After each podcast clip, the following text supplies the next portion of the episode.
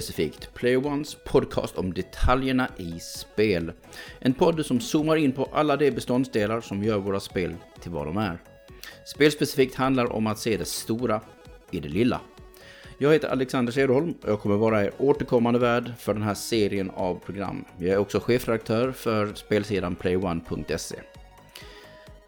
Vi, vi drar det här en gång till eftersom vi har rebootat uh, den här podden. Så att jag har som sagt under en väldigt lång tid fascinerats av små saker i spel. I säkert uppemot 15 år, om inte 20 vid det här laget, har jag väl spanat in vissa spel enbart för att de hade något intressant koncept eller spännande spelmekanik i sig. Ehm, just nu så spelar jag Tunic. Det har en jätteintressant spel Eh, mekanik eller ett system till exempel. Så sånt, jag bara fastnar i sånt där. Spel som, som kanske annars är högt mediokra kan bära på hemligheter i formen av nytänkande och visa sig vara långt före sin tid. Men spelspecifikt handlar ju inte strikt om specifika spel alltid. Idag kanske lite undantag.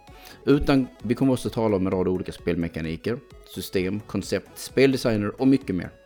Tanken är att spelspecifikt ska vara runt en timme och lättsmält, även om ämnet kan vara lite svårtuggat. Men det är såklart alltid just ämnet som avgör hur lång konversationen blir.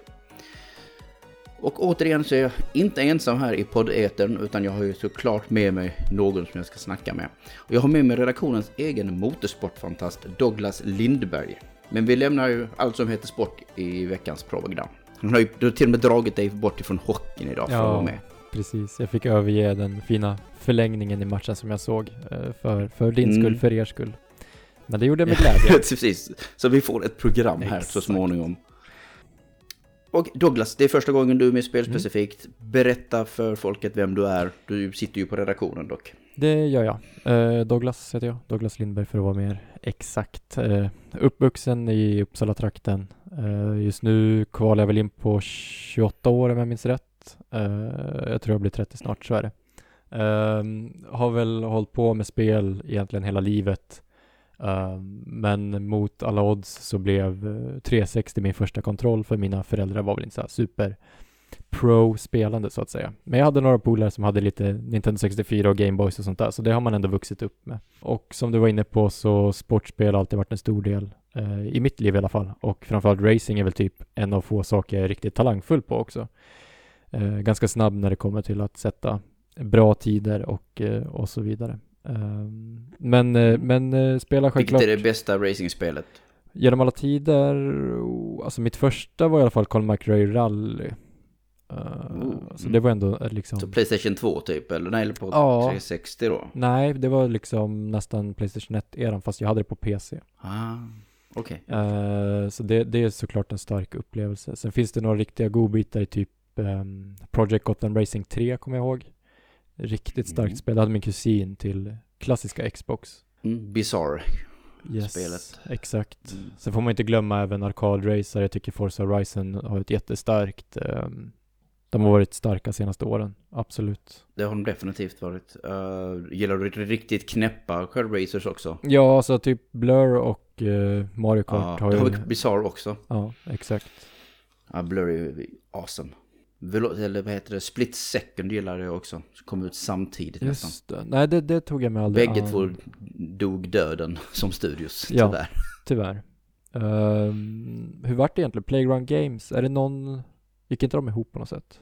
Eller missminner mig Playground helt? Games, alltså de som sköter Horizon nu mm. jobbar ju på Fable tydligen. Just det. Jag har för mig att de hade, tog lite folk därifrån. Ja, i alla fall. Mm. Annars så har det blivit mycket F1-spel. Det var ju det jag gick in och recenserade också uh, här på sidan. Och det har vi också hållit på med till exempel Grand Prix. Alltså det var ju, vad heter de, Micropose hette de, den lilla studion uh, som gjorde Grand Prix 3 mm. och 4. Det var riktigt starka titlar när jag var liten. Uh, men de nya F1-spelen från Codemasters är ju riktigt bra. Och generellt alla racingspel från Codemasters har något speciellt. där kollar jag egentligen nästan in allt de gör. För att de är, Dirt och Grid och ja, så vidare. de ligger på en helt annan nivå tycker jag vad gäller spel, spelmekanik framför allt. Eh, men sen måste jag ändå säga att... Eh, ja, de hade, de visste vad de gjorde redan med Micro Machines. Väldigt tidigt visste de vad de höll på med. Även om det inte var realistiskt så de visste vad som var roligt med att köra. Innan jag fanns så visste de vad man skulle spela. Så var det bara att mm. hoppa in på den banan. Eh, men sen, Gran Turismo har inte varit så stort i, i min värld med tanke på att jag inte haft Playstation ordentligt förrän eh, den fjärde konsolen i ordningen. Så jag är ju eh, väldigt positiv till det nya Gran Turismo 7. Det, det har öppnat väldigt starkt, vilket jag också skrev en artikel om som finns på Play One. Eh, Mm. Men- I, i, I faktiskt inspelande stund. precis, precis. Men om några veckor för andra som lyssnar på detta. Exakt. Men jag är en sån där galning som gillar simulationsspel eh, generellt. Mm. Eh, har kört väldigt mycket tåg och flyg med min far. Så att eh, Forza Motorsport ligger också självklart väldigt varmt om hjärtat och, eh, och eh, sådär. Och där har jag också följt nästan hela serien. Så jag, jag ser väldigt mycket fram emot när nya Forza Motorsport också ska komma. Framförallt nu när Gran Turismo Mm. 7 kom och putta gränsen vidare för, eh, för vad som, vad ska man säga, kravställningen på den nya Forza Ja, Motorsport. men vad, vad man ska förvänta sig av ett Mm. bilspel helt enkelt. Det, jag tror de fick lite jag, jag skulle inte bli förvånad ifall det lanseringsdatumet blir uppskjutet ytterligare. Eh, nu, har, nu vet vi inte om när det släpps än, men eh, Nej. det kan nog dröja ännu längre nu när de insåg att shit, Gran Turismo 7, det här är, det här är på riktigt. Nu måste vi slipa ännu mer. Men eh, Mm. Ja, nej. ja, den ena sport- släpper ju ett nytt spel vart femte år ungefär och den andra Mm. släpper ju nästan vart, varannat åtminstone. Exakt. Eh, vartannat, vart tredje. De, de, bruk, de, de har ju stoppat in två Horizon på raken nu. Mm, precis. Och det är det också som eh, simulationsspelen har lite till en fördel för att det är ju mer att man bygger en, en plattform.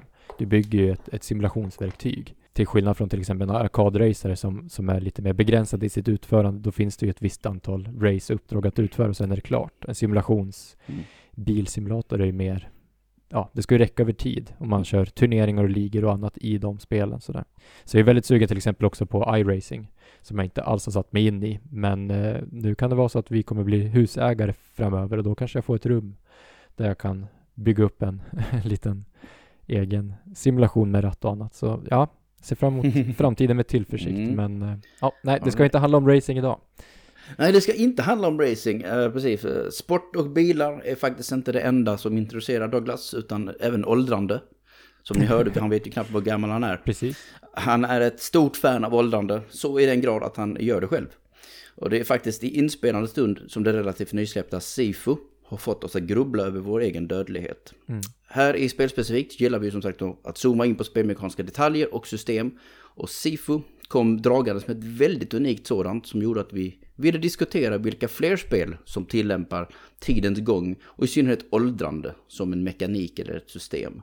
Men vi börjar som sagt med relativt nysläppta Sifu som inledde dessa tankar. Så eftersom att du är den som har spelat det så tänkte jag låta dig inleda Douglas och bara förklara för folk vad är Sifu och varför pratar vi om det i det här programmet. Sifu är ju, det är ju unikt och det är väldigt speciellt. Det är ju så mycket mer än bara själva åldrandet. Men åldrandet gör ju spelet till så mycket mer, kan man säga så? Det är ju gimmicken, det är ju liksom ta- lite talking pointen i spelet även om Mm. det då skapar ett stabilt och kvalitativt upplägg i allmänhet liksom. Och det var ju det jag tycker var så intressant med spelet, för det var inte med det det lanserades, utan snarare så lanserades ju, i alla fall så som jag upplevde det med, med shit, vilken häftig kung fu-simulator.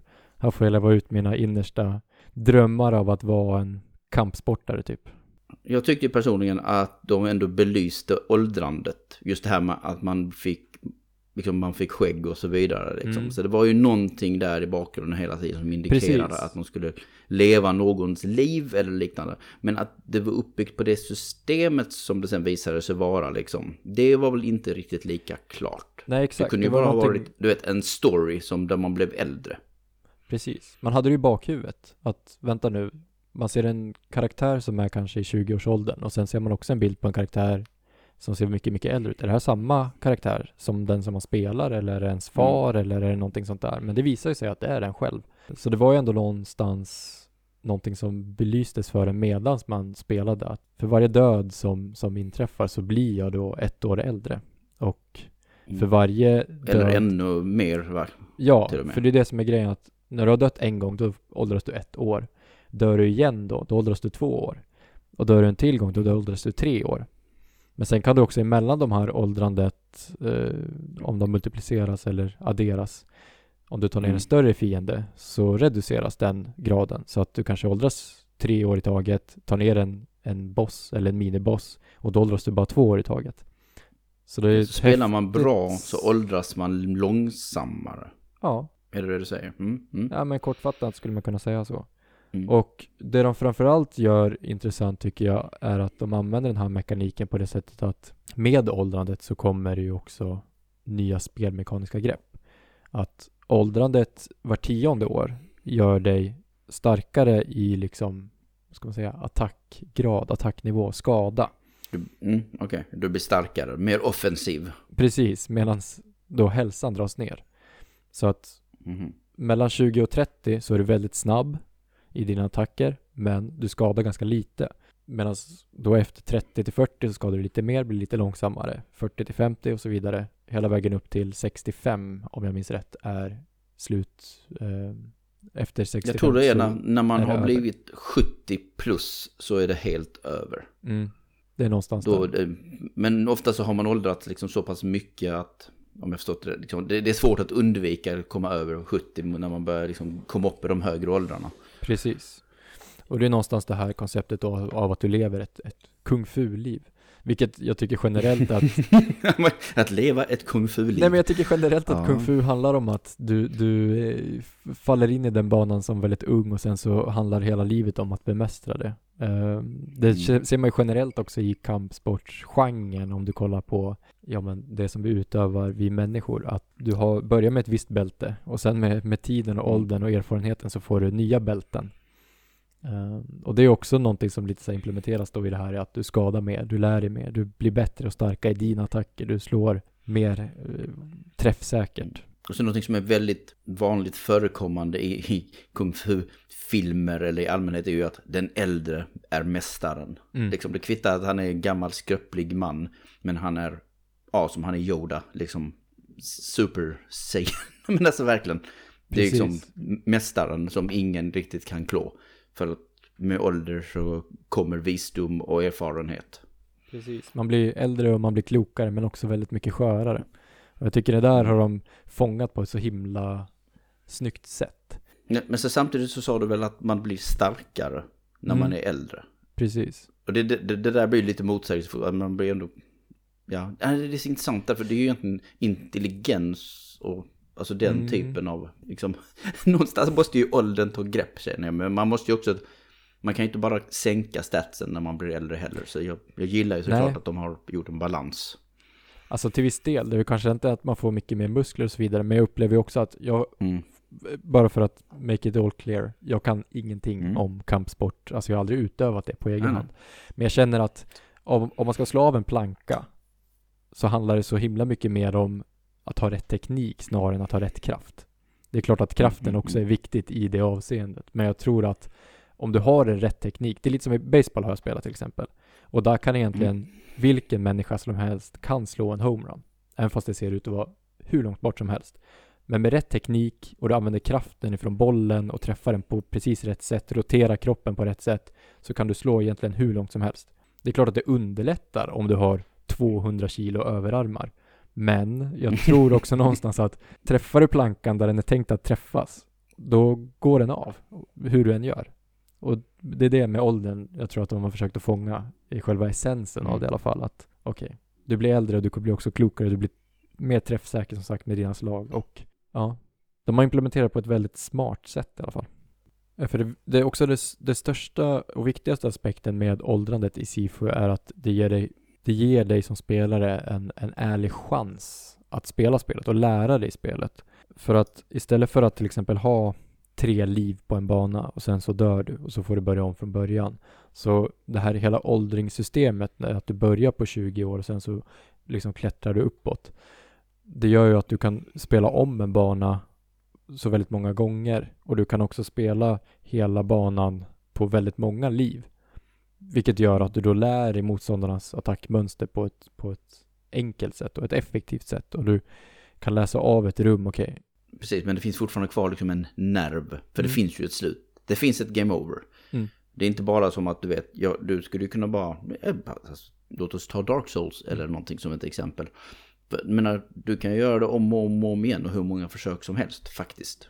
Exakt. Men här finns det ju en liten nerv av att det tar faktiskt slut. Men du har fortfarande som du säger inte tre liv. Utan du justerar ju nästan själv hur mycket liv du har egentligen. Precis. Det är helt upp till dig själv och hela spelet består av fem olika banor så du tar ju med dig den åldern Mm. du har från den föregående banan in i nästa.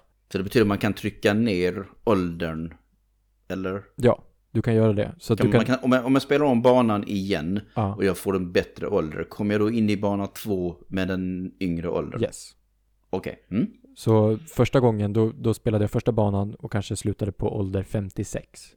Och då var det ju Oj, ganska mm. svårt att komma in på bana två och, och prestera någonting bra. Men då kunde man spela om den första banan då och pressa ner sin ålder.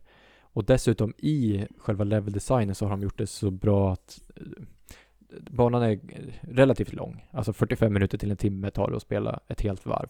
Oj. Men Wow. du kan också upptäcka i banan till exempel nycklar eh, eller passerkort som låser upp genvägar. Så att du inte behöver springa hela vägen.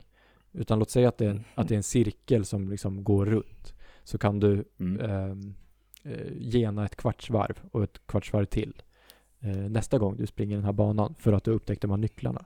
För ibland så vill man springa för att samla erfarenhetspoäng och, och förstärka din karaktär. Men ibland så vill du bara ta dig till slutbossen för att få ett, en, en låg ålder då, att ta dig vidare till nästa bana. Mm. Och det här ger ju då spelet dig en chans att göra.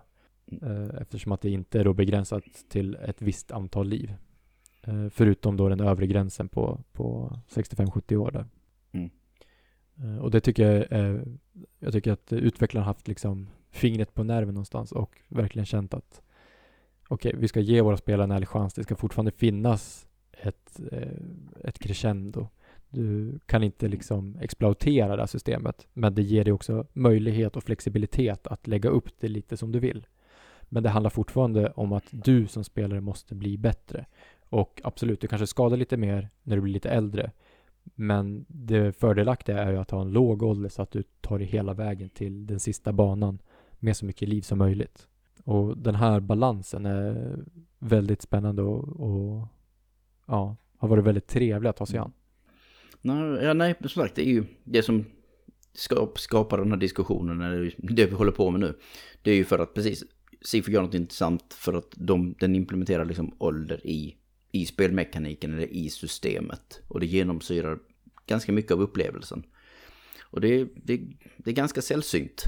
Vi, vi ser inte det användas på det här sättet så ofta. Så det är ju då man liksom så här lyfter på ögonbrynen lite. Verkligen så. Och det är ju lite därför som sagt vi skulle tänkt gå igenom lite, lite spel idag och så här se vad gör andra spel och så vidare. För det är, det går nog ändå att påstå att det här är en av de som står i framkanten när det kommer till att man har kommit på en riktigt smart mekanisk lösning Mm. där åldrandet är i fokus. Mm. Absolut. Har du någon sån där som du kommer på på rak arm? Ja, alltså kanske inte där det stått i fokus och sånt där, men det har ju stått i fokus kanske i Ja, men narrativ. där, är- där är betydande.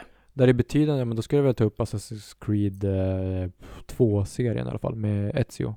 Ja, med Ezio. För att du följer hans liv. Exakt. Rakt igenom spelen. Och det är ju många som också lyfter upp just den Ezio-storylinen som den, en av de starkare, just eftersom att man får hänga med under en längre tid. Nu är det ju också, Mm. för det märker man ju till exempel som en Mass Effect också, där blir inte din karaktär per se äldre, men det är ju ändå att när du bildar ett narrativ över flera spel, där din karaktär är densamma, där du är med om samma Mm. saker som din karaktär är med om, så ger det mervärde av att, ja, man får vara med i liksom fler skeenden utav det här livet. I Assassin's Creed är det ju bokstavligt talat från vaggan till graven. Mm. Eh, Du, du, du följer Ezio från föds, födsel, bokstavligt talad födsel. alltså, jag kommer aldrig glömma den tutorialen som de kör i det spelet med att ja, den här, den här knappen är din vänstra arm och den här är din högra och så vidare. Exakt. En konstig jävla idé men ja, ja. Ja, det är inte så många föd födselscener ändå i spel heller. Nej, det är det ju inte heller, nej. Det får jag väl, det får jag hålla med om. Nej, men visst, det, det här är ju, det här är ju mer använt i spel. Alltså det här med att få följa ett liv. Sen finns det lite olika ambitionsnivåer på det, skulle jag vilja säga. Assassin's Creed kanske tillhör de ändå lite mer ambitiösa, för de är ändå ute efter att någon ja, växer upp och blir, vad blir han egentligen? Blir han runt 50-60? Är det någonting sånt som det är tänkt? Han hinner väl få lite gråsprängt skägg i alla fall. Ja, ja precis. Jag tänkte också han har ju ganska elegant grått skägg mot slutet liksom. Och för mig är det ju inte riktigt att Assassin's Creed kanske inte är inte min spelserie, även om jag spelade tvåan. Men eh, Metal Gear Solid, mm. det är min spelserie. Mm. Det är en spelserie som jag gillade. Gillar. Jag vet inte ens om den finns kvar. vad, vad, har hänt? Exakt. Uh, så att, och, och, det är lite halvfusk, men på något sätt är det ändå fortfarande att man har ju spelat liksom Metal Gear Solid, vi struntar i spelen och så vidare, liksom att Metal Gear Solid 1, 2 och 3, och i 3, trean så var man ju till och med liksom pappa Big Boss egentligen. Mm. Och sen i fyran så kom ju det här med att Snake är en åldrande, en föråldrad man liksom. Det är ju lite det som är grejen, att han är ju inte faktiskt freaking 60 eller vad han nu ser ut att vara. Utan det är det här Fox Die som liksom har gjort att han förtidsåldrats i princip. Mm. Men det är fortfarande fyra spel, alltså, eller tre spel med, med, eh, med Solid i alla fall. Som man har följt med. Så det känns inte helt onaturligt att han bara är gammal och trött liksom. Man, jag skulle nästan kunna säga att man kan väl säga, känna att hans mentala hälsa speglas utåt i fyran. Han är bara trött på allt liksom vid det här laget. Mm. Härdad. Ja, precis. Och han måste ju fortfarande vara spelbar. Så att, han har ju, han har ju sin eh, sån här special kamodräkt liksom. Det är ju lite annorlunda kamosystem i fyran. Och sen så är det ju också, de säger ju att den spänner hans muskler och såna här grejer liksom. Muskulaturen blir bättre och så vidare. För att han är ju ganska skröplig tydligen. vid det här laget. Han har varit med om en del så att säga. Ja, han har ju det liksom. Uh, så för mig, det kändes ju, även om det är lite, lite fake-åldring på något sätt, så var det fortfarande att ja, men han åldrades i ett högt tempo. Men jag fick ändå tre spel med Solid, precis som med Ezio. Exakt. Jag tänker också ja. på um, The Last of Us. Ett spel som faktiskt använder åldrandet på ett intressant mm. sätt. Där går det ju lite snabbare Um, ja, det, det, är ju en annan typ av åldrande skulle mm. jag säga egentligen. Men det används ganska smart um, berättelsemekaniskt i alla fall. Just hur du det gör det. Tillbakablick, det eh, alltså tillbakablickar och eh, sen också från ändå Last of Us till Last of Us Part 2 eh, med Joel och sånt där. Och, eller märker man inte lika mycket, men hon är lite yngre också. Men, men Joel ser mm. liksom märkbart äldre ut. Sen åldras man väldigt mm. fort i den världen som de befinner sig i också. Men eh, där är också mer den här reseaspekten. Att man färdas någonstans och samtidigt så åldras och utvecklas karaktärerna med den eh, storyn. Eh, det mm. tycker jag ändå man sköter på ett väldigt smart och eh, bra sätt. Och det får man också säga till exempel om det senaste God of War, där man tog ett stort steg från att Kratos var sur och arg på alla i Grekland till att han blev en farsa i Norden. Eh, och där märker man ju också tydligt. Men sur och arg på alla ja, i Norden också. Exakt, exakt. men ändå någonstans med erfarenhet och kanske att så här, ja, men jag är less på ja. det här som jag har haft bakom mig och nu vill jag mm. bara göra något nytt och så blir det ändå att han blir indragen i det igen. Men han är också ändå märkbart äldre. Det, det verkar verkligen vara som att med ålder kommer bitterhet i, med, i alla de här hjältarna. Jag vet inte hur Ezio är. Han kanske inte är riktigt... Han blir ju mer och mer ledare istället. Ja, ah, okej. Okay. Men det är ju lite mer hoppfullt kanske. Ja. Försöker um, bryta sig fri från Templars på riktigt. Någonstans. Ett spel som jo, försökte göra en jätteambitiös grej men som inte kanske 100% lyckades. För grund och botten så blev det bara det som, alltså, som kanske Last of Us egentligen gör. Eller, mm. Alltså det är ju Fable. Det vill ju vara så superambitiöst mm. med du går från, från pojke eller man kunde väl vara, kunde man vara en tjej i det spelet? Det kanske man inte kunde från pojke till man till äldre. Och så, så dessutom så hade du, du vet, en skala av ont och gott uppe på det liksom. Så kunde göra, förändra ditt utseende. Det var ju som en utveckling av det klassiska black and white som också Peter Molyneux hade gjort till exempel. Eller bidragit till att göra. Kom fram i visionen i alla fall. Men som med alla Molyneux eh, visioner så brukar det liksom fall short lite på sätt och vis. För det var ju inte riktigt att man fick uppleva ett helt liv. Utan det var liksom, nej men, det är bara intro, alltså prologen så är du pojke och ung. Och sen så hoppar de liksom tills du är, I don't know, 17, 20. Det är väl där någonstans som så här JRPG säger, nu är du redo att slåss för världen. Eller någonting sånt. Vi, an, vi litar på tonåringar. De lägger vi våran trust in hela Precis. tiden.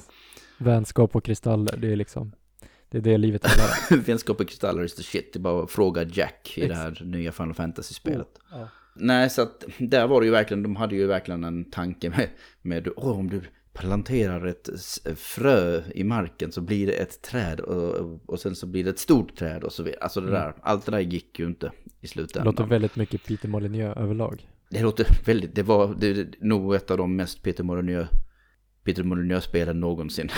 om man säger så. Är han vår tids största tänkare? Ja, alltså, som sagt, han är en väldigt intressant liksom, visionär. Mm. Sen är det just det här med att han har så starka visioner så långt före sin tid att han kan liksom inte exekuta och sen så har han inte brytt sig att göra det efteråt heller. Nej. För han hade kunnat göra detta idag Ja. i en mycket bättre och större utsträckning. Och det kommer ju bli väldigt intressant att se vad eh, Playground gör med Fable. Japp. Om de tar detta som en viktig komponent i spelets konstruktion i princip. Att åldrande är en viktig del av det spelet, att leva ett liv. Japp. Ja, de har ju ett stort arv att förvalta om inte annat. Ja, jo, men det är ju framförallt tvåan är ju väldigt, väldigt älskat. Och vi har ju vår egen Andreas på redaktionen som sagt tycker verkligen, verkligen om den här serien. Gud vad han tjatade genom åren för varje E3 liksom om Åh, jag hoppas att de avslöjar ett nytt Fable. Mm. Till slut fick han som han ville. Till slut. Jag har inte spelat serien än, Till slut. men jag såg att den Nej, finns nej. på Game Pass och det kommer jag absolut plocka upp inför en eventuell Mm. fyra då. Ja, Det gör intressanta saker. Det finns så här ambitiösa vet, byggbyar, system och sånt här. Liksom allt möjligt. Var Mm. kung i trean. Liksom. Så att, it's interesting. Men just med åldrandet. Nej, jag brukar vara svag för sån, sån mekanik. Jag tyckte det var väldigt trevligt. Till exempel Nino Kuni 2. Där åldras man inte så mycket, men just det här av att kunna leda ett folk kan vara rätt intressant i Ja, ja, spelformat. Mm. Och så har vi Etsy också. Du gillar ledare. Ja, tydligen. Shit, jag börjar upptäcka Tydligen. saker om mig själv. Tydligen. Om vi ska återkoppla till spelmekaniska grejer så skulle jag vilja lyfta att det är rätt gammalt nu. Jag tror det är säkert 15 år gammalt eller sånt. Jag minns inte. Det är ett litet superenkelt indie-spel innan vi ens kallade saker indie-spel. Eh, ja, men det är så minimalistiskt. Men det är minimalistisk genialitet liksom. Det är ett spel som heter Passage. Har du talat om det? Faktiskt inte. Nej. Passage är bara, det är jätteenkelt, det är jättekort. Men det använder åldrande eller livet, en kombination av åldrande och livet som spelmekanik. Så det går egentligen från vänster till höger är målet. Du ska komma till slutet av ditt liv helt enkelt. Mm. Och så börjar du gå och så kan du plocka på dig små eh, skatter och liknande. Men jag vet inte, en tredjedel in i äventyret eller liknande så träffar du, du väljer att om du vill träffa en partner. Det finns en partner som står och väntar helt enkelt. Och du kan välja att ta med den personen på din resa. Men helt plötsligt så är ni, alltså allting är ju väldigt blockig grafik. Det är pixlar liksom.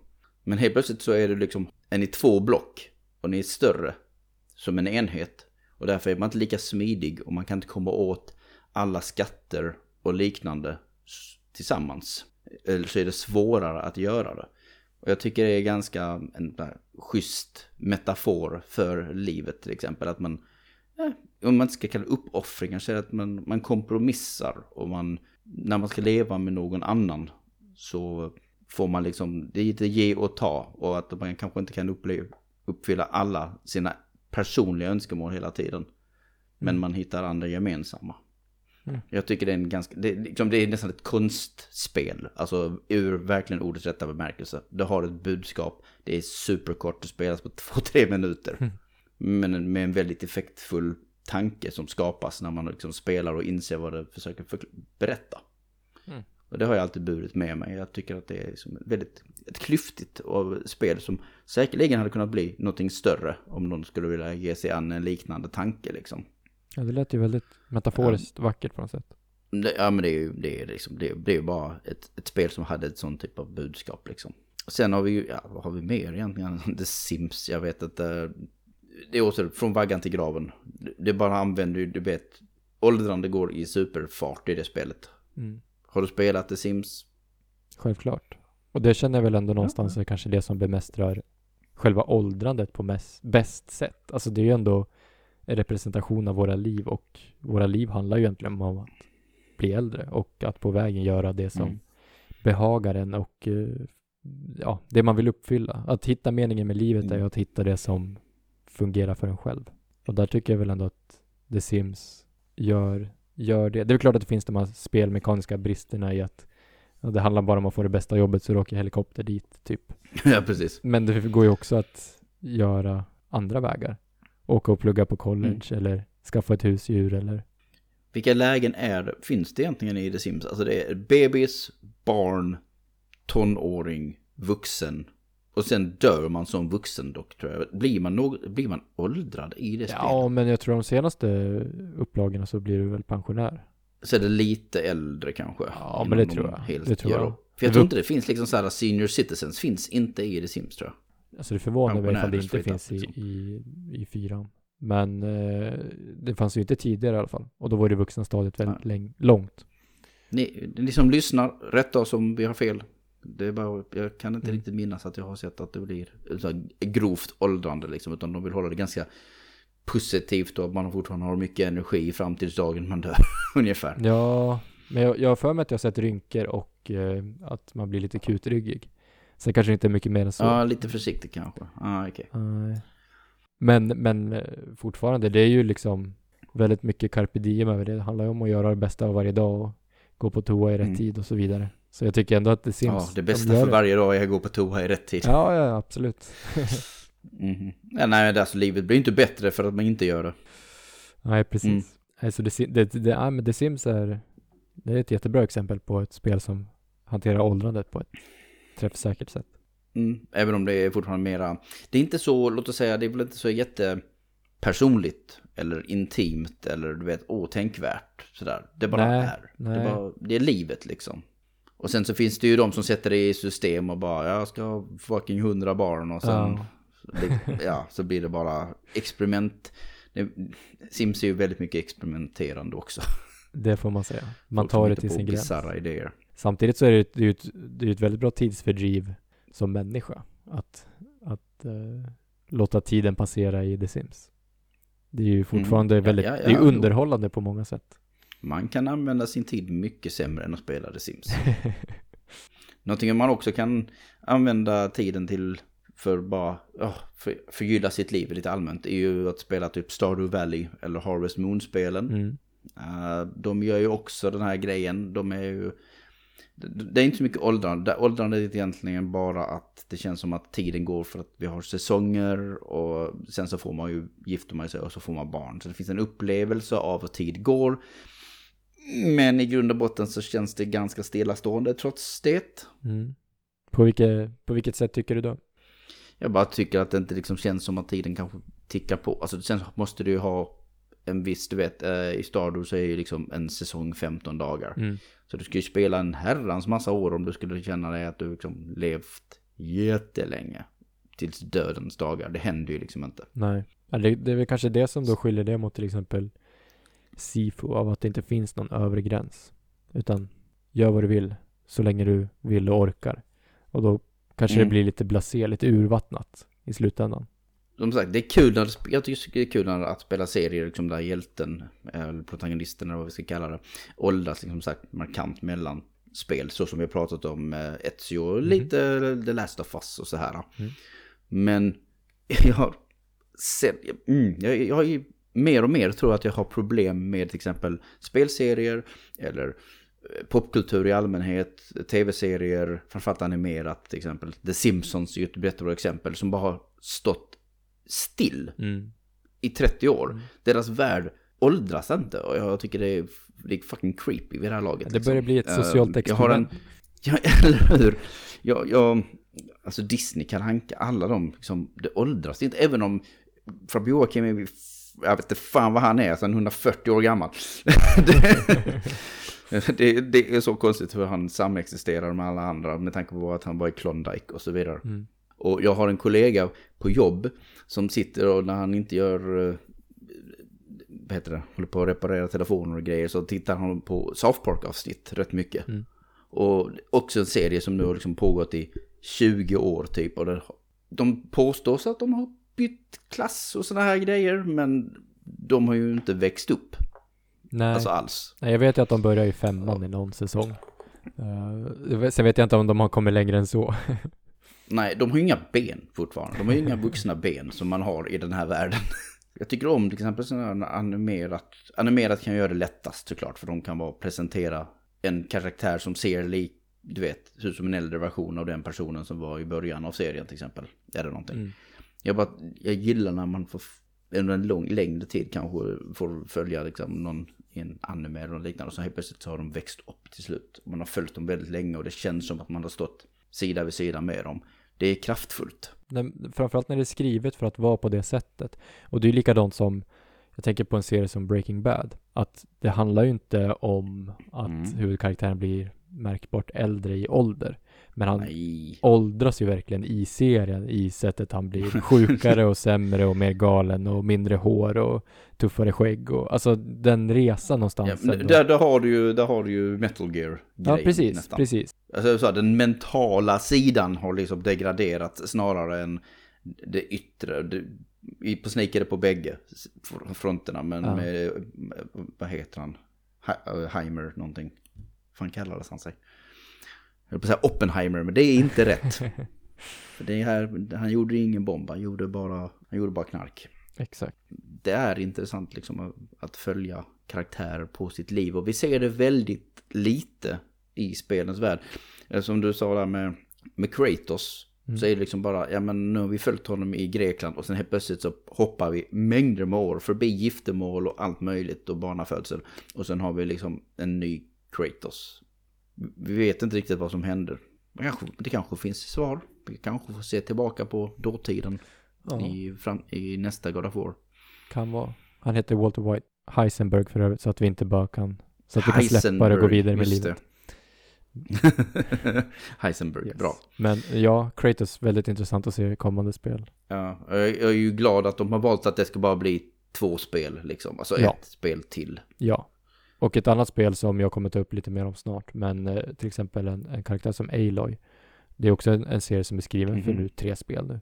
Ja, hon börjar faktiskt som barn. Uh, ja, man börjar som barn och sen blir man vuxen mm. och nu är man samma ålder i det här spelet som kom nyss då, Forbidden mm. West. Jätteintressant att se hur de tar det till nästa.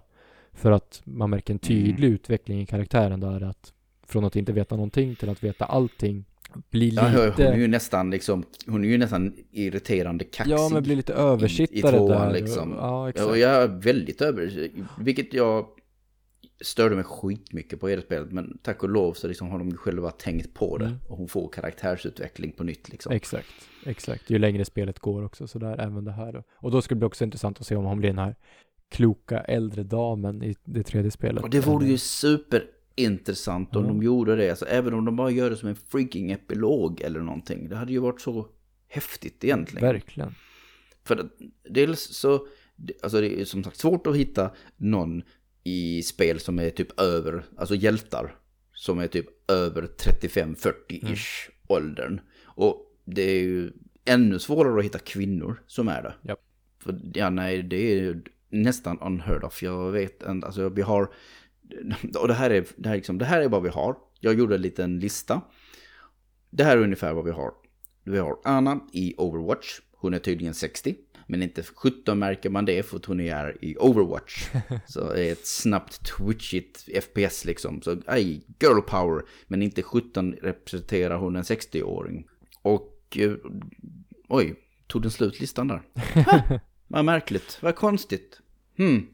Och inte alls ett du vet, riktig representation av någon som är en äldre kvinna eller någonting sånt. Det är ju inte, det är inte sexigt. Så att, så kan vi inte ha det. Det finns ju lite fler herrar till exempel då, som Joel som du har nämnt och Kratos redan och Ezio. Alltså Arthur är egentligen lite äldre i Red Dead Redemption 2. Ja. Än din generella spelhjälte. Absolut. Som sagt. Och där har du också Sadie som är en väldigt stark karaktär. Som mm. är lite äldre, men du kan ju inte spela henne tyvärr. Jag kan inte spela henne, nej. Det, det jag säger, som sagt, det finns, ju, det finns ju starka kvinnor i spel och mm. även som du säger sidkaraktärer som då är jämlika i åldern mm. ibland. Men när det kommer till spelbara kvinnor så är det på en, ja, det är knappt märkbart. Någon som är äldre i alla fall. Utan de hamnar i Aloy är den märkbara hjältinnan i världen just nu. Ja, men hon är väl bara 20 plus? Ja, så hon är inte mycket mer än 30.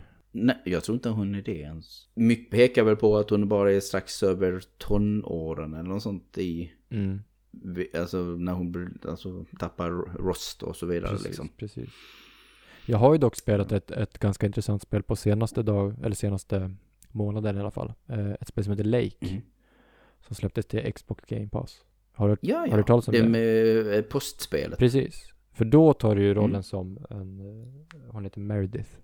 Och hon är ungefär 40 Mm. någonstans. Som har bott i stan, är lite less Ja, på att ja, bo i stan och flyttar ut på landet och vill komma bort ifrån arbetssysslor och annat och, och assisterar eh, på, sin, eh, på sin pappas jobb som är bortrest med eh, hans, eh, ja eller om det är hennes mamma också. Om det är biologiska mamma vet jag inte riktigt. Eh, men då i alla fall, då är ju hon helt enkelt postgubbe får man väl ändå säga i, i den här staden. Postgubbe, du kunde säga postkvinna. bara. Ja, post, posthjältinna. Mm. Post... wow. Jag är hjältinnan i det här Ja. postspelet. Mm. Nej men det är ju sant. Det finns ju lite så här... Uh, indiespel är ju mer benägna att försöka göra Ja. sådana här och hitta lite annorlunda vinklar och så vidare. Det, det är fortfarande liksom rel- relativt sällsynt. Jag tänkte väl på några liksom så här... Nej, man är fortfarande ung i... Uh, och det lustiga är ju att man... Åh gud. Det här... Uh, Walking Sims-spelet där man uh, spelar vignetter. Edith Finch. Ja, What Remains of Edith Finch. Exakt, tack. Nu kom det. Eh, och där, där spelar du i grund och botten en, en kvinna. Men uh, jag kanske inte ska spoila det spelets slut. Men eh, Nej, ja. det skulle jag uppskatta. Jag har inte hunnit ta mig an det heller. Nej, precis. Och det finns ju det andra, och det kommer jag inte ens komma ihåg namnet på så vi struntar att säga det. Men det finns ett så här abstrakt walking sim ballettspel också. Det är ett väldigt snarlik poäng liksom där att du, ja.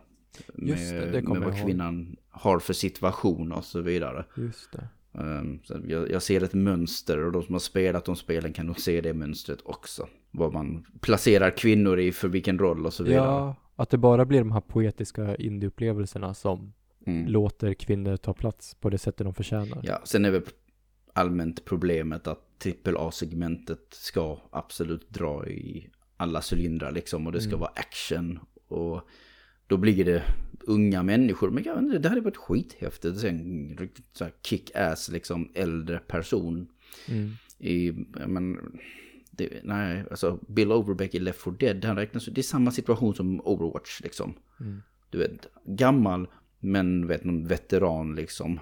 Uh, och, och därmed så är han kapabel. Harman Smith, Killer 7, han sitter i freaking rullstol faktiskt. Men han är ju, det, liksom, det, det är fortfarande extremt kapabla personer som inte, de tar inte beakt att de är gamla. Det är ett skin mer än någonting annat. För att inte tala om nyss nämnda Joakim von Anka i DuckTales eller någonting liknande liksom. Gammal gubbe som studsar omkring på en käpp. Alltså visst, för all del kan man väl försöka vara ung i sinnet så mycket man kan, men det finns för gränser. Uh, Saberman, gammalt spel från Rare gjorde en gång i tiden. Det är så att utforskande äldre gubbe, men du vet, han är en plattformshjälte så att den är ju som, han är ju som Super Mario liksom. Ja. Och sen för no några år sedan så kom det någonting som hette Arise. Kommer du ihåg det? Ja. Då spelar man en äldre herre men man har dött. Så man är liksom i någon slags efterliv. Nu tappar jag bort det. Arise känns ju som en titel som man borde känna igen, men den är ju inte ett sägande. Ja. Tyvärr. Jag var intresserad av det och sen så när det väl hade släppts liksom så bara, äh, jag vet inte, det verkar vara ganska standard liksom på något sätt. Ja. Så jag, jag hoppade det personligen. Men det verkar vara som sagt en någon berättelse av, alltså, om någon i efterlivet. Mm. Och då spelar man en äldre herre men det är ju det är ett plattformsspel fortfarande. Mm. Så det är ju inte riktigt att det, ålder representeras ju inte på något intressant vis. Nej. Jag kom på dock att jag, jag är ju ganska stort Borderlands-fan. Jag har alltid spelat de spelen. Och i det första spelet så kan du spela en Siren som heter Lilith. Hon är ju med i, i resterande spel också. Sen är ju, så här, åldrandet är ju kanske inte en jättestor grej, men samtidigt så är hennes ålder inte utsatt heller från första eh, spelet. Och jag skulle ändå tippa på att hon, Mm. hon måste vara över 30, jag skulle någonstans 35 till 40 i alla fall. Så där har du i alla fall någon form av riktigt kick-ass, alltså ja, cool medelålders. Men är inte då eh, så här kvinnorna i Uncharted, är inte de också ganska där Ja, någonstans? det är sant. Ele- Elena och Chloe, Chloe känns ju lite Jag är, jag är rätt säker på Chloe nästan 40. Ja. Hon är, jag tror hon är någon sån här, lik- hon är superbadass, absolut. Men alltså 40 är väl också så här, är det det vi kallar gammal i spelens värld? Titta i filmens värld så ser vi ju många andra så här intressanta exempel på bara lite äldre kick-ass kvinnor Ja. till exempel. Nej, jag skulle inte säga gammal, men, också men medel är man väl åtminstone. Ja, Purung Men, är man ju ja. inte, man är inte... jag får väl säga lite som jag vill men jag är ju där liksom. Jag är 40. Eh, och jag känner mig inte gammal. Nej. Liksom. Nej. Det är inte så att jag skulle vara i spelet och bara Åh, kolla vilken ärrad veteran jag är. Nej. Jag bara nope, it's verkligen. not. Nej, veteran Ehm, blir man ju 75. Kanske möjligtvis i någon spelkritik, men whatever. Ja, men det finns, det finns mycket bra, bra karaktärer ändå. Där ute. Det finns bra karaktärer, men som, jag, jag hade tyckt det var kul att få se någonting som var, som fokuserar sig på någon som faktiskt är äldre. Och de gör en grej av det. Mer än att de är bara är gamla och bittra. Det vore trevligt. Ja, Bara, bara för en annorlunda upplevelse. nu la du ju till det där bittra. Så jag tycker ändå så här att Geralt av Rivia är ju en sån karaktär. Ehm, är inte han väldigt, väldigt gammal? Alltså om man tänker på hur... jo, Han ser ju inte ut som att han är gammal, men du vet. jo, men han är en- gammal. Ja, är han hundratals år eller? Ja, det blir väl något sånt. Eller han sådär bara 140-150 Ja, någonting? något sånt ungefär. Mm. Ehm, men samtidigt så tycker jag att man använder hans ålder på ett smart sätt och ett bra sätt. Uh, visa på Mm. erfarenhet och... Men precis, där har du cynismen eller, som kommer fram med åldern till exempel. Mm. Men ingenting med ålderskrämpor eller någonting annat. Det är bara att han har levt ett långt liv men han är fortfarande en, ser ut som han är 40 liksom. Ja, samtidigt så är det ju mycket brygder för att orka igenom dagen för honom. Så är det ju. ja, okej, eh, visserligen. Han har sina... Ja. Nej, jag, tycker, jag, jag älskar ju Geralt. Jag tycker det är en fantastisk karaktär. Mm. Ehm, så där är väl ändå någonstans ska jag se åldrandet. Dock så är han ju typ lika gammal i det första Witcher-spelet eftersom att det utspelar sig efter böckerna. Ja, han har alltid varit gammal. Han har alltid varit gammal. Mm. Ja. Men vad kan man då, vad, vad kan vi göra? Liksom, vad, vad, vad kan spelvärlden göra? Vad vore intressant i din värld där man använder åldrande som något spelmekaniskt eller som en central del av ett spel? Men inte, vi har redan pratat om att vi gärna ser eh, äldre karaktärer och vi kanske kan se ännu mer ambitiösare berättelser med åldrande och så vidare. Liksom, i att man följer någons liv. Det har vi ju sagt att vi gillar. Finns det någonting annat som man kan göra? Det här med, det här med statsändringar som Sifo gör är ju lite, en, lite intressant. Mm. Men finns det andra sätt man kan markera och märka ut åldrande? Ja, alltså du har ju inte direkt... Problemet är att man oftast vill vara kapabel i ja, spel. det var ju det jag tänkte också. För att, låt säga att din karaktär skulle bli, röra sig sämre och så vidare. Då skulle du ju bara bygga frustration hos spelaren, där man känner sig begränsad. Mm. Det är ju det. Kan man, kan man då göra så att erfarenhet kommer intelligens och att intelligensen kan liksom att det skulle Ja. kunna motverka, bli en motpol. Att man, tänker man rätt av ändrar spelsystemet. Jag menar att det låser upp mer saker i hudden kanske, att man ser andra saker. Du får andra liksom, kanske konversationsval eh, och sådana saker. Ja, nu är du väl inne på det. Det är lite som eh, eh, Bloodborne. Du vet, kör ju en sån här grej att man med mer kunskap så kommer man, ser man mer saker och så vidare. Det här spelet, det jag spelar nu, Tunic, är också. Mm. Jag älskar ju den typen av spel. Alltså den där kunskap tar dig vidare. Mm. Genom att du har lärt dig någonting så helt plötsligt så vet du, oj, jag, vet, jag visste ju, nu vet jag hur jag använder det här. Mm. Och det hade du kunnat tillämpa i en berättelse om någon som kanske också blir äldre. Och att man lär sig genom åren någonting. Precis. Då känns det ju definitivt, om du följer en person genom olika etapper av livet och de lär sig olika saker och sen kan gå tillbaka till någonting de såg när de var barn. Det hade varit väldigt kraftfullt. Jag älskar sån sak och jag älskar också att du vet, bli bekant med en miljö, gå tillbaka, alltså du vet, lära sig, bekanta sig med det och sen inse att det finns mer användning för en miljö som man har sett tidigare. Ja. Det är väldigt Metroidvania-aktigt men inte riktigt exakt det jag menar.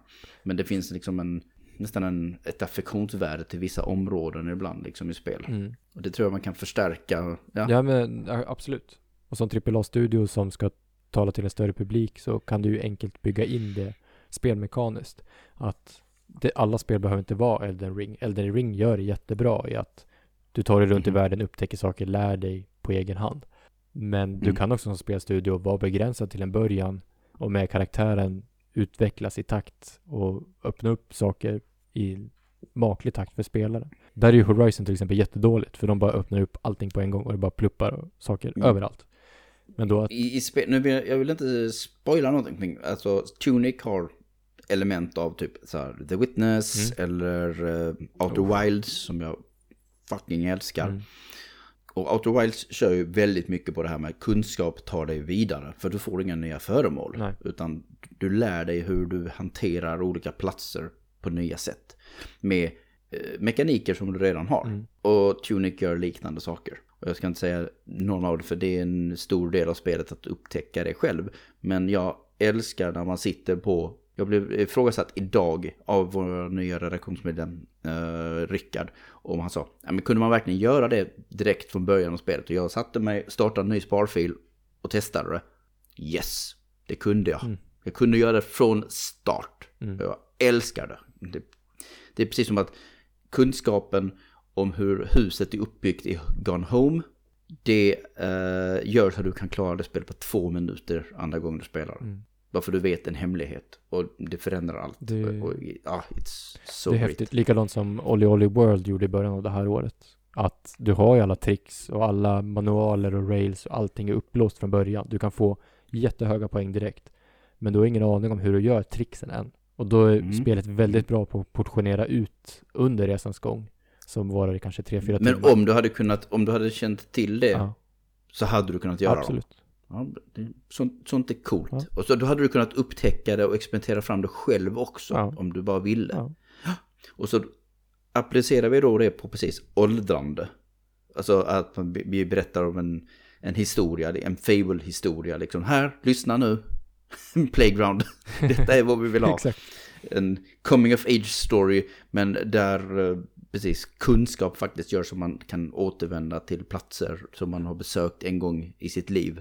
Och sen kan liksom helt plötsligt använda på nya sätt. Mm. Inte för att man fick en borrmaskin. Utan det är en coolare med, precis med ålder kommer erfarenhet och kunskap. Och man har färdats till ställen som gör en mer informerad. Jag tror vi har en idé. Jag har en Shit. Jag, ja, jag blir, blir jag ledsen om någon tar den och gör massa stålar på den. Ah, jag vet inte. Jag vill nog spela det i alla fall. Varsågod, Så- folket. Ja, varsågod kan vi säga, precis.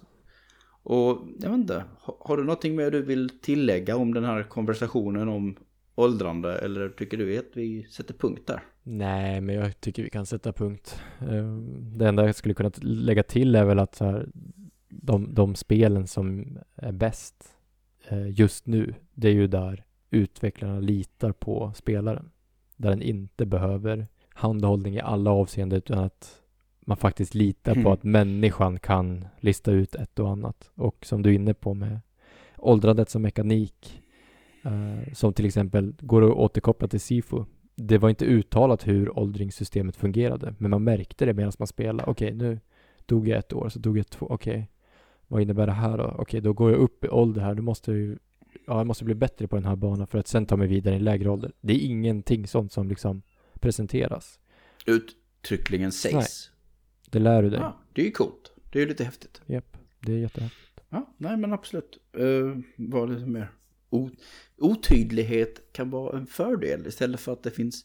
Men jag gillar din tanke fortfarande om att vi snackade om det där med att alltså, du sa att en, man helt plötsligt dyker upp en extra hood eller någonting Mm. senare i Mm. livet. För att man har en annan syn på livet. Eller att man kan, helt plötsligt kan man, också Tunic håller på med sånt här. Helt plötsligt kan man läsa ett språk. För man har lärt sig ett språk genom åren. Exakt. Jag vet Och det inte. blir så mycket mer trovärdigt om du implementerar tidens gång samtidigt. Ja.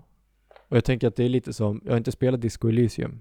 Men jag har förstått att det gör lite den aspekten. Inte när det kommer till åldrande, men att med takt med att cynismen växer så växer också. Otroligt märkligt eh, spelval du gjorde där. För nu har vi avslutat konversationen om åldrande i spel. Mm. Tack så mycket för att du vill ha den med mig. Tack. Och nu ska vi avsluta programmet, men innan så ska vi prata om två detaljer i spel som vi tycker om. eh, och i vilket random spel som helst i princip. Mm.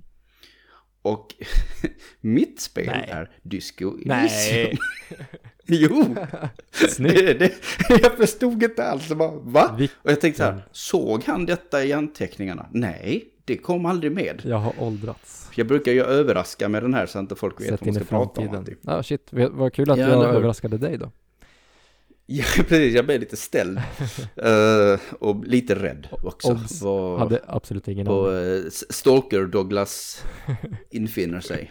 Um, Jag är med Anonymous men säger ingenting. Men uh, Disco uh, Elysium är, bortsett från Awesome, extremt bra spel från 2019. Och hade varit det bästa om det inte vore för att Outer Wilds kom samma år. Mm.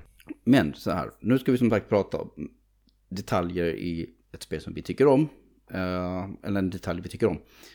Och det jag verkligen, verkligen gillar med Disco Elysium, med de många andra saker, det är att det är ett väldigt rollspeligt spel. Och du spelar återigen, du spelar faktiskt en äldre herre där. Men du är lätt 40 på väg till 50 i det spelet. Jag ska... Ja, precis. Jag kan inte säga vad du heter för det är en del av mysteriet också.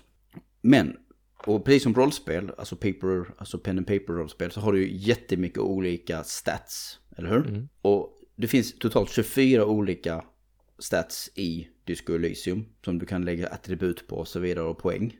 Men här kommer det absolut coolaste. Och det är att det finns så sjukt mycket text att läsa eller lyssna på i Disco Elysium. Och det beror på att din inre monolog sker av de här 24 statsen. Mm. Varje stat är en personlighet som ger dig tips eller varnar dig eller lockar dig och så vidare till att göra eller tipsar dig om vad du ska göra. Ibland ska du lyssna, ibland ska du inte lyssna och du väljer vad du vill göra. Men det är, det är samma röst som gör de här, men man ser liksom i, man ser vilken, på en bild liksom, vilken stat det är som talar till dig. Och jag tycker det är ett jäkligt fascinerande system de hade byggt upp där. Med att liksom dina stats som är du är din inre röst som talar till dig. Och din, ja precis, du, du hör röster, bokstavligt talat. för det är din inre röst. Mm. Eh, jag, jag tycker att det är sjukt häftig detalj i Disco Elysium. Mm. Så, det var min detalj. Vad, vad har du att komma med? Jag gillar den. Nej, jag, jag måste spela disco. Jag har inte, har inte Ja, hunnit gör det. göra det. It's so good. Ja, och, Om du kan få göra det på Next gen konsolerna där laddningen är sjukt mycket snabbare så gör det. För det är ganska mycket laddning mellan karta och, och inomhusmiljö. ska absolut ta mig an det. Jag ska bara spela igenom GTA 5 för fjärde gången nu. Ehm, men det är en annan femma. Nej men min detalj är inte så jätteuppseendeväckande egentligen. Den är från Horizon Forbidden West. Ja, ja. Och- Ny, nysläppt. Yes. Och detaljen som jag snappat upp är eh, animeringsarbetet. Eh, framförallt i då Mm. NPC-karaktärer och folk du stöter på. Och Aloy själv. Att jag tror att vi har börjat se en ny standard för hur eh, animeringen och animeringsarbetet och ögon och ansiktsrörelser och, och Mm. mimik, allting. Jag tror vi har sett en ny standard för hur det kommer se ut framöver. eh, I och med de nya konsolerna. Det är det här jag tror som är den stora grejen med de nya konsolerna. Mm. I, i sättet hur din värld rör sig runt dig. Eh, den känns så otroligt mycket mer levande från Zero Dawn. Och eh, det här är bara bryggan in till det vi är på väg mot. Och då vill jag ändå tillägga att Zero Dawn såg amazing Jättebra. ut när det kom. Nej, alltså, Och även deras ansikten och så vidare liksom. Ja. Men när du säger animationer, syftar du på mellansekvenser och mocappingen där och så? Eller är det lite mera även i walk cycles och sådana här grejer? Eller är det specifikt när du tittar i mellansekvenser? nej, alltså jag tycker egentligen det är generellt i alla, men jag har nog tänkt på det mest när man bara för en vanlig dialog med en annan karaktär. Mm. Att du bara ställer en vanlig Nå- Någonting fråga. jag, när jag, någonting jag reagerade på när jag också har eh, spanat in Forbidden West. Det är precis att det är inte det här uh, Mass Effect, stå still, prata, Mm. som också var i Horizon, men de är bättre ansikten. Nu rör de sig. Ja. Alltså det, det är mycket mera jag vet inte vad vi kallar det, dynamiskt liksom på något sätt. Ja. Kameran rör sig lite, karaktärerna rör på sig, de pratar, de rör armarna. De är inte stillastående liksom dockor som bara pratar. Nej. Och det kan bli segt ibland, det måste sägas, för att det finns väldigt mycket dialog i det här. Alltså otroligt mycket dialog inspelat. Men sättet de framför den på är alltid trovärdig. Och just det här, en enkel grej som att karaktärer kan ljuga för dig nu.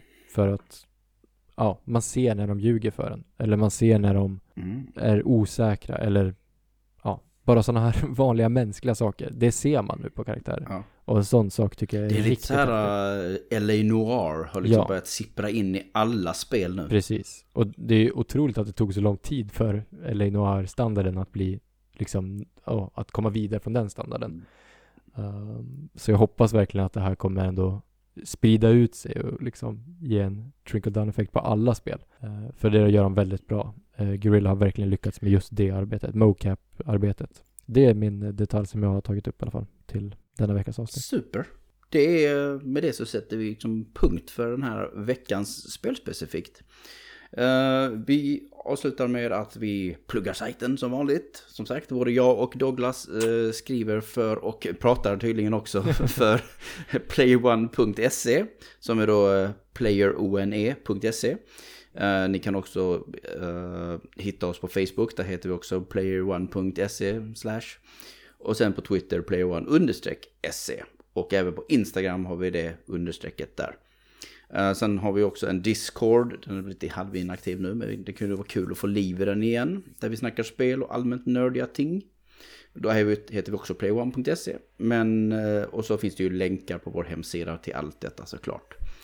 Eh, är det så att man tycker att Alex, han verkar ju jäkligt intressant och många fascinerande idéer och tankar om spel.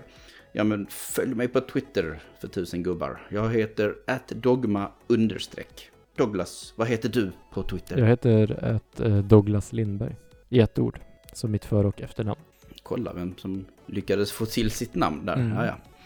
Så kan det vara. Och sen får vi absolut inte glömma att musiken till det här programmet, eh, vårt intro och outro, är gjort av den extremt talangfulla Dominic Neinmark. Eh, Dominic har gjort musik till spel som Strikey Sisters, Rival Megagun, Gravity Circuit, Mighty Goose och Blazing Chrome. Den som har ett sug efter Eurobeat remixer kan ju också ha mycket att hämta på Dominics YouTube-kanal faktiskt. Men eh, ni hittar honom på Dominic Ninmark eller som Dominic Ninmark på YouTube. Som sagt, tack för introt Dominic.